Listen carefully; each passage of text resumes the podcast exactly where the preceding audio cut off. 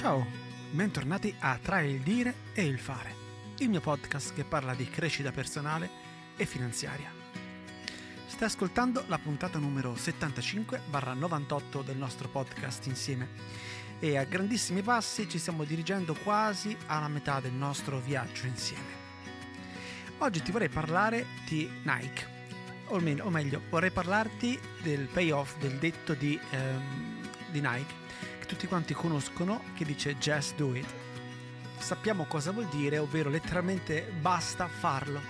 Ma vorrei farti ragionare su questo, uh, questo motto che probabilmente è uno dei più famosi al mondo.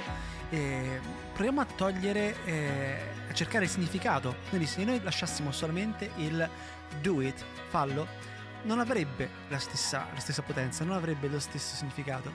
E il vero eh, significato al do it lo dà il just. Just, quindi basta, basta farlo. Just rappresenta il momento di esitazione, il momento in cui abbiamo un dubbio se saltare o no, se andare a quell'appuntamento oppure no, se fare quella chiamata oppure no, se eh, andare a fare il passo in più, iscriversi a una gara, a tutto quello che ci fa paura. E, e in quel momento, in quel gest, c'è l'esitazione e c'è il sorpassare l'esitazione. Il farlo è solamente la parte finale, la parte non dico più semplice, ma la parte che va in automatico, ma è la decisione di cambiare che ti fa, eh, che ti fa diventare più forte. È lì dentro che c'è il vero valore. Quindi senza il gest il do it non avrebbe senso.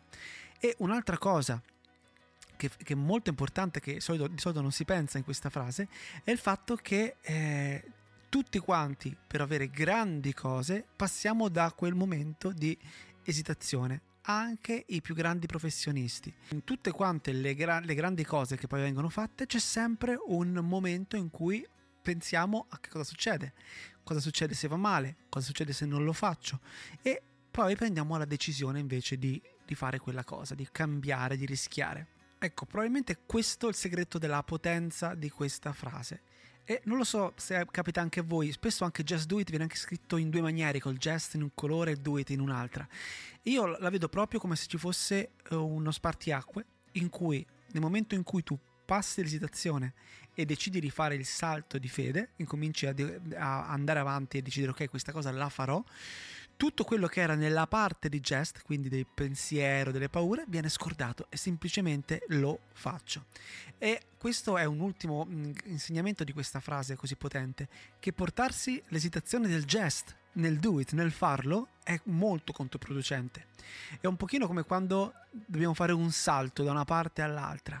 Quando, quando cominciamo a prendere la rincorsa, nel momento in cui eh, mettiamo il piede da una parte e dobbiamo saltare magari dall'altra parte, non vogliamo avere esitazioni, dobbiamo semplicemente vedere la meta e usare tutte le nostre risorse per raggiungere l'altra parte in questo salto.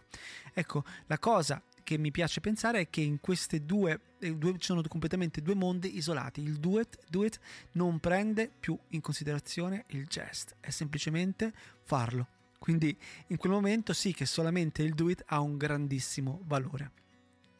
Non so se tu hai mai pensato a questa frase in questa maniera. Eh, io stavo sentendo l'altro giorno un discorso di Mel Robbins che parlava proprio di questa frase, parlava di altri, eh, faceva altri esempi.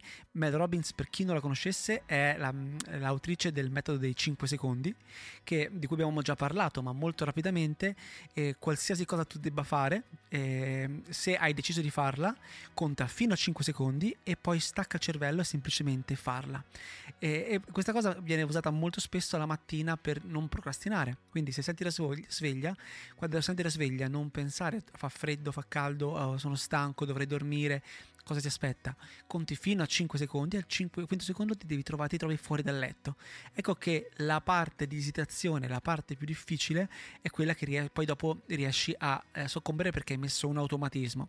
E, e, io spesso, soprattutto la mattina, mi, mi capita di fare questa cosa, mi capita di di usare questo metodo eh, sulle cose che ho, mm, tendo a procrastinare perché sappiamo che il nostro cervello tende a risparmiare energie, a farci stare sempre al sicuro e a farci mantenere energie consumandone il meno possibile.